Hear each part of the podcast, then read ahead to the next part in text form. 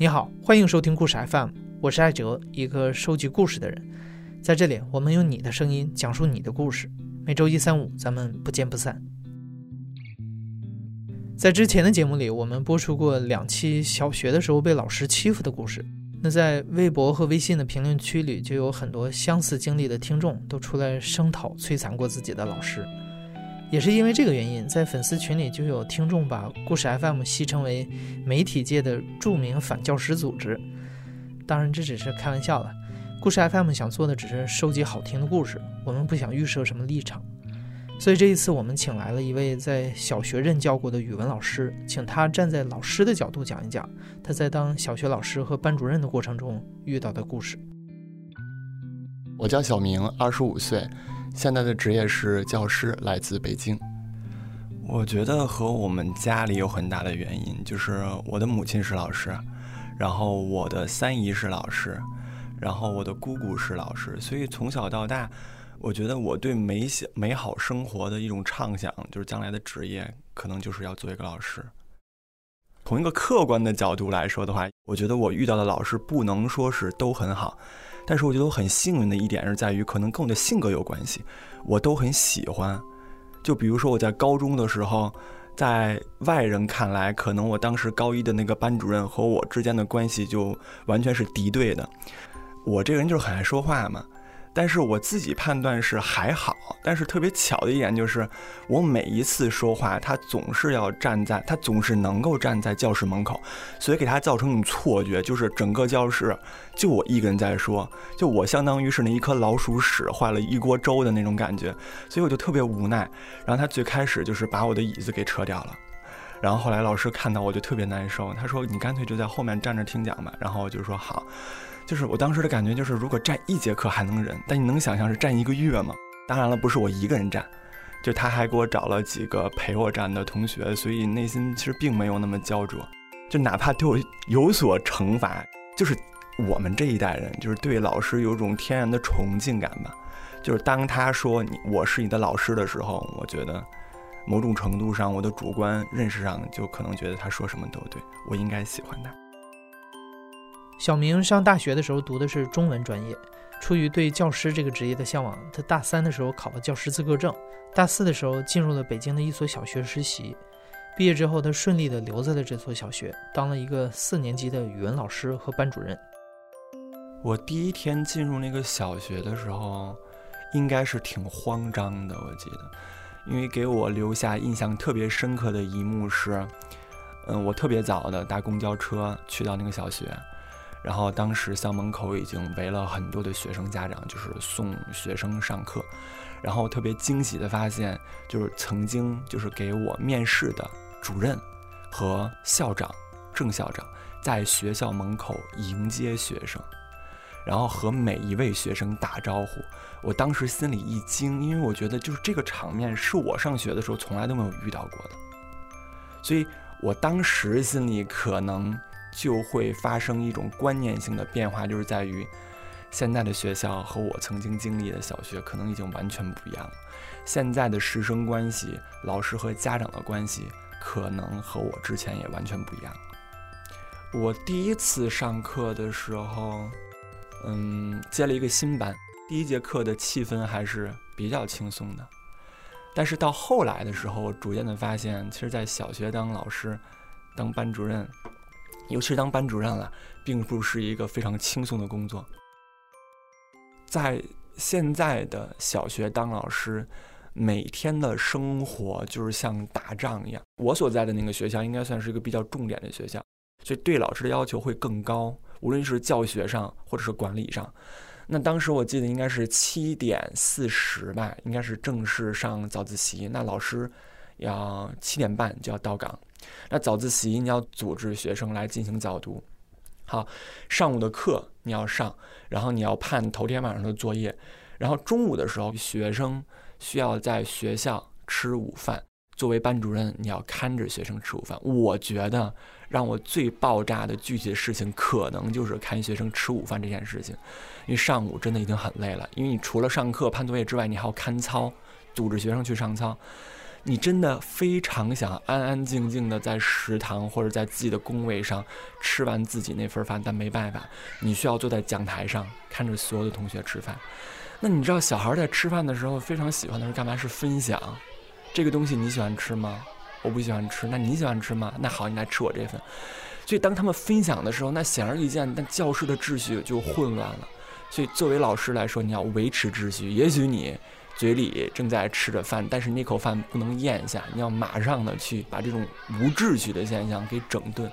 你吃饭都没有办法踏踏实实的吃完饭，就是那个感觉，就是你整天每天就一口气吊在嗓子眼儿，就那口气只有在学生放学的时候才能够放到肚子里。所以很多情况下，周五那天我可能是比。他们还开心还高兴，因为最后的时候放学的时候不是需要老师来组织排队嘛？就我很多很多次在主任没有注意的情况下，啊，算了算了，排队赶快走吧，赶快走吧！真的希望马希望他们马上消失在眼前。现在的小学，尤其是市里的小学，很少会存在，比如说五点放学，老师留学生这件事情是不允许发生的。但是。我那一个班的情况就是，学生家长他们对我是非常信任的。就当我提出我要留学生的时候，他们是非常的赞同的。留了几次学生之后，小明发现每天晚上留下的学生里总有一个小男孩，而且他总是留到最后的那个。渐渐的，小明会特意关注这个孩子。他眼睛很大，但他的眼睛就是那种。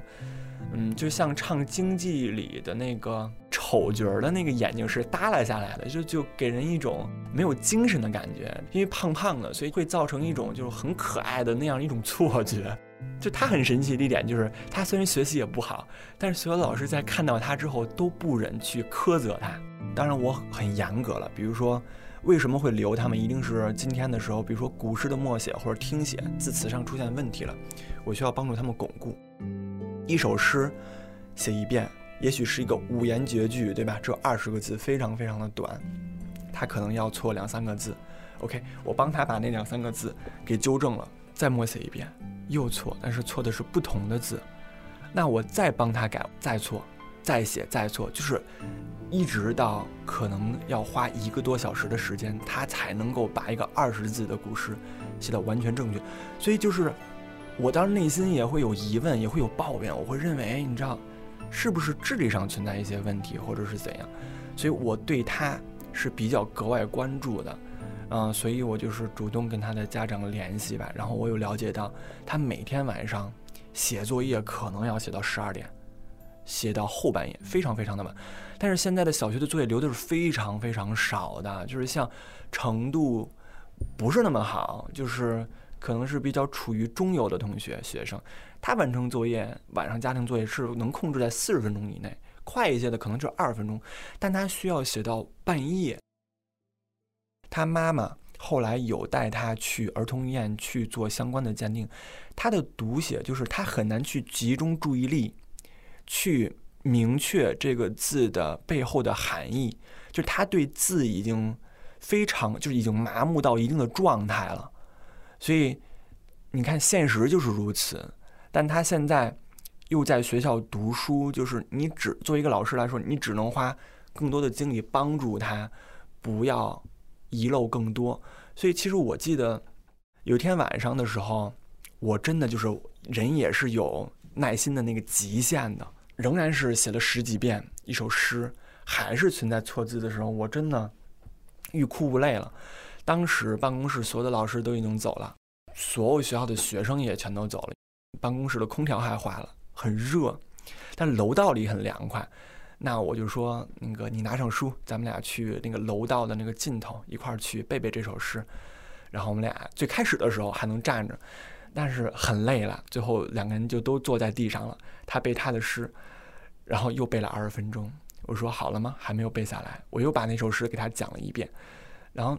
那个时候，你知道我的耐心已经到了一个极限了，我已经真的不想再多说什么了，所以我就想跟他聊一聊。我就就是随口一问，我就问他，我说你为什么就是会花那么多的时间去写作业？因为我当时我在内心认定，我觉得他很可怜了。你这种问题不是他能够左右，可能是种基因带来的生理上的问题。嗯，我就会非常明确的告诉他，我说如果你花那么多时间写作业的话，那咱们能不能不写？他老师不行啊，他说那个英语老师说，数学老师说怎么样？说必须要完成作业。我说咱们能不能不写语文作业？你就看一看，然后第二天的时候上课认真听讲，晚上的时候，然后老师带着你把这些字词我们一起过一遍。然后他当时就沉默了。因为我也很累了，上了一天的课，然后我就一直在旁边，就什么也没说，所以我们当俩当时就都很漠然。然后过了一会儿，他突然间就痛哭了，我就很惊诧，然后所以我就特别慌张的就回办公室给他去拿纸。一个四年级的小男孩，就长得很萌，呃，当时就是在那儿就痛哭流涕。然后我说：“你为什么哭啊？”他说：“老师，我现在特别痛苦。”我说：“为什么呀？”他说：“我现在更多的纠结就是在于这家庭作业。”我当然可以选择不写，但是我很明白，就是我如果不写的话，那老师会非常的生气，老师会很痛苦。那与此同时，我妈妈会很痛苦。我不想因为我的过错导致别人痛苦，所以我宁愿我经历这四五个小时的痛苦来完成我的作业。所以你能够明白，当时我听了他这段话之后，因为可能我那一阶段啊，就是。就状态也特别不好，情感也非常脆弱，所以我当时马上就热泪盈眶了。就是你会突然感觉到，就是一个人也是在为你着想，也是在替你着想。因为我也是初到社会嘛，刚刚进入社会之前的生活，因为都是独生子女，都是父母都是为你安排好的，你没有任何的后顾之忧。你突然间来到这个社会，什么都要自己安排。我当时也很脆弱，所以我当时也哭了。就是你你能够想那个画面，就是一个小男孩，然后一个一米八几的一个男老师，两个人坐到。走廊的尽头，两个人在那儿抹着眼泪。他看到我哭之后，他也很惊讶，你知道吗？他可能也没有成人能够跟他有这样一种情感上的共鸣，所以他哭得越来越厉害，我哭得越来越厉害。后来在我们俩非常冷静之后，可能我们俩的心也打开了，然后我跟他聊，你知道他的很多的对人生的认知，四年级，十一岁。对人生的认知，在某种程度上跟我是不谋而合的。我在他这个年纪，可能就是非常积极、阳光向上；但是我到后来青春期的时候，某种程度上是非常自我，对世界的认知是非常灰暗的，是非常悲观的。他说：“老师，我觉得生活并没有什么太多的乐趣。”然后，但是他说：“我认为也并没有所谓的痛苦。”我们身边有很多有钱的学生的。同学的家长开着很好的车来接他，那与此同时，也有很多没钱的同学，对吧？可能只有那个姥姥姥爷呀，然后那个步行或者是骑着自行车来接，因为他们的父母可能要奔波于生计。然后，但是他说，我觉得没有任何区别，就无论你有钱或者是没钱。你每天晚上睡的都只有那一张床，不能因为你有钱你就能睡两张。你每天吃饭的极限也只是三餐。然后，所以他就是说，我不觉得我们的生活有所谓的乐趣。我对他的话是非常认同的。但是，你出于一个教师，你还是希望你的学生积极、阳光、乐观一些。所以就问他，我说你有什么爱好吗？他说我非常喜欢乐高。他说我搭乐高积木的话，我能。特别快乐，但是我逐渐的四年级之后，我就不再去玩乐高。说为什么呢？他给我两个理由。第一个是，嗯，乐高能够给我带来的乐趣是没有办法做到永恒的。他就会明白一种什么样的人生悲剧，就是人生没有一直的永恒的快乐和欢乐。那相反的是，人生可能充满了各种各样的悲哀和无奈。所以他会认为。我不玩乐高，那是因为我要习惯没有永恒的快乐的生活。我要学着，我要学着怎么样去习惯生活之中那些充斥着不不间断的，甚至是可能是永恒的平凡、无奈，甚至是一种乏味。所以他不玩了。第二个理由就是乐高很贵，他不希望给自己父母造成这么多的负担。他在很多其他任课老师的认知里，可能就是一个学习能力有问题的学生，但是你真的跟他去深入的去交流之后，你会发现，就是在那个问题背后，事实上他对这个人生和生活的认知是超越了很多成年人的认识的，所以这个让我很惊喜。所以在后面，我对他的宽容和谅解，甚至在其他同学看来是那种不公平的对待，我的那个天平的情感的倾斜是非常明显的。今年应该是我不教他的第三年吧，他应该上初一了，所以我前段时间跟他母亲还有联系过，我问他最近状态怎么样，学习压力怎么样，就是还是很大，所以我很痛苦的一点就是我会替他想，就是将来他要怎么做，他要做什么，因为他的家庭条件其实事实上也很一般了，而且在现在这样一个你知道阶级固化已经非常趋于的这种。环境之下，再渴望用知识去改变自己的命运，再加上他的知识不可能学得很好，在这样一个以考试为中心的这样一个教育的体制之下，他不可能通过考试来改变自己的现状。所以有的时候想到他，我也是会觉得很无奈，甚至是嗯替他觉得很痛苦。除了这个有听写障碍的小男孩，在教学过程中，小明还认识了一个让他印象非常深刻的小女孩。小明当时任教的小学中，每个年级都有一两个残障的学生。他们的父母没有选择让这些孩子到专门的残障学校去上学，而是在普通的公立学校里接受教育。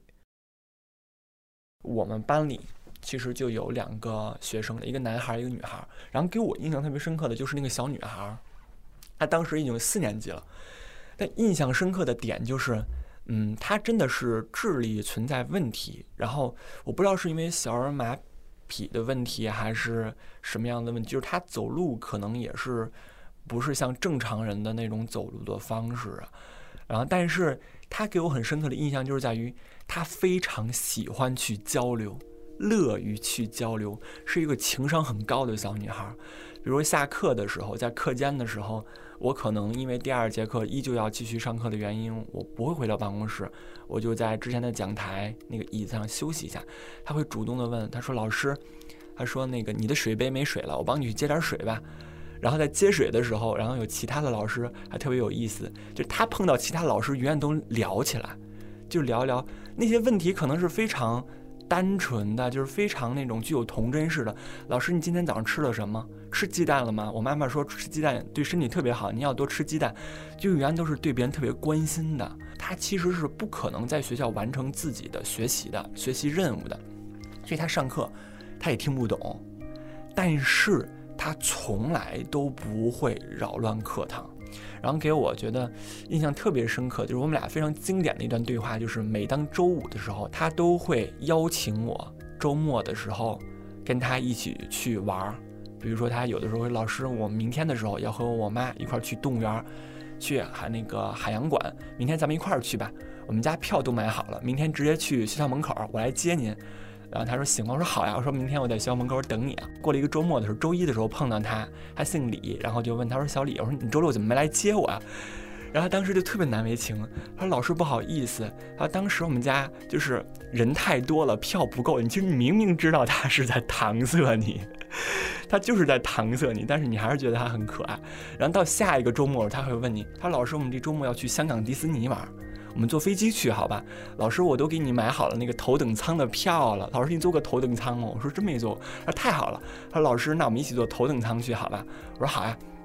然后第二天的时候又继续放个鸽子，我星期一还会问他，然后还是像上次一样周而复始的对话，就是他非常的可爱，然后非常的情商高，懂得去关心别人，尽管学习上有一些问题。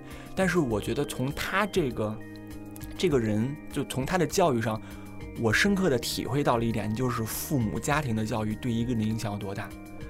他可能学习是完全跟不上了，但是他对人的那种宽容、热情、友善的态度，不是老师，不是学校教育有的时候能够给予他的。他因为嗯智力的问题吧，也可能身体的问题，就是个人卫生。就会有一些问题，就是他可能流鼻涕啊，流口水啊。其实我是能够理解的。有的时候我会想，如果我在小学的时候碰到这样一个同学，我真的能够做到和他友好的相处，心甘情愿的去帮助他们，其实不是。有的时候，小孩所反映出的才是真的是人性最深处的那个东西。所以，老师会要求学生帮助他，帮他擦擦鼻涕啊，帮他擦擦口水啊，帮他完成一下那个他桌子之间的那些卫生啊。其实我能够看出他的同学是非常不情愿的，但是碍于老师的权威，他会这么去做。然后我记得有一次，应该是在下午的课间操的时候，他们会在操场上玩一会儿。他们在一块儿玩，那个小女孩也跟他们在一起玩。他们就是玩，就是非常傻的那种追逐式的游戏。然后有一个小男孩，就是特别惊恐的满操场的喊细菌，然后细菌要侵蚀我了。然后他这么一喊，然后就调动了我们班其他所有男生的热情，全都在操场上跑，就指着他叫他细菌。我当时就是非常非常的生气。下节是我的课，我那课我都没有没有上，我真的是骂了一节课。我记得我当时骂他们的时候，对小学生，甚至对成年人都很残酷的一个论点就是：其实你没比他好到哪儿去。你只是自以为是的比他强而已，然后我就是情绪暴走的骂了一节课，就是他们可能没有看到我发过那么大的脾气啊。那个小女孩其实，在全程她可能都不知道这件事情和她有关，甚至她可能都不觉得对自己造成伤害，但我不知道为什么就难以控制。我后来还是有所反思的一点就是，哎，小孩其实他们对自己的行为。他也不可能不是真的去怎么样的去认为嫌恶他，或者是他可能是出于一种乐趣，但是在你知道一个成人的眼光去看待他们的世界的时候，他们所反映的那种残忍是一个成人都难以去接受的。在小学任教满一年之后，小明考了高级教师资格证，他离开了小学，目前在一所艺术高中任教。再回想起那段在小学任教的经历，他常常觉得那是自己度过的最艰难的一年。我和我朋友在交流的时候，我对这段回忆的回想，我认为那一年是我长这么大以来状态最差、状态奇差的那一年，而且我的性格在那一年发生了极大的转变。而且我觉得这种转变不是在我一个人身上，是后来，比如说我的很多的大学同学都去当老师。最开始的时候，可能都是在小学当老师，然后大家那一年在聚会上全部都是抱怨，就浑身都充满了各种各样的戾气。那这种戾气可能是来源于，嗯，学生呢，也有可能是来源于家长呢。我今天想来聊聊我故事的原因，就是我有听咱们故事 FM 之前有讲。老师就是对于很多学生的一个成长过程之中的那个摧残，但我觉得我也有吧，因为你想，我曾经有站过一个学期，那从客观的角度来说，这绝对就是一种摧残。但可能是因为我性格很麻木，我觉得没有什么。但是其实现在，大家对老师的态度要学会宽容了，因为毕竟都是人。然后老师的日子现在也确实不好过。我曾经想过，如果我不去做老师的话，我去做别的职业，我的生活会不会更好一些？好像没有办法。你现在正在收听的是亲历者自述的声音节目故事 FM，我是主播哲。本期节目由刘豆制作，声音设计孙泽宇。感谢你的收听，咱们下期再见。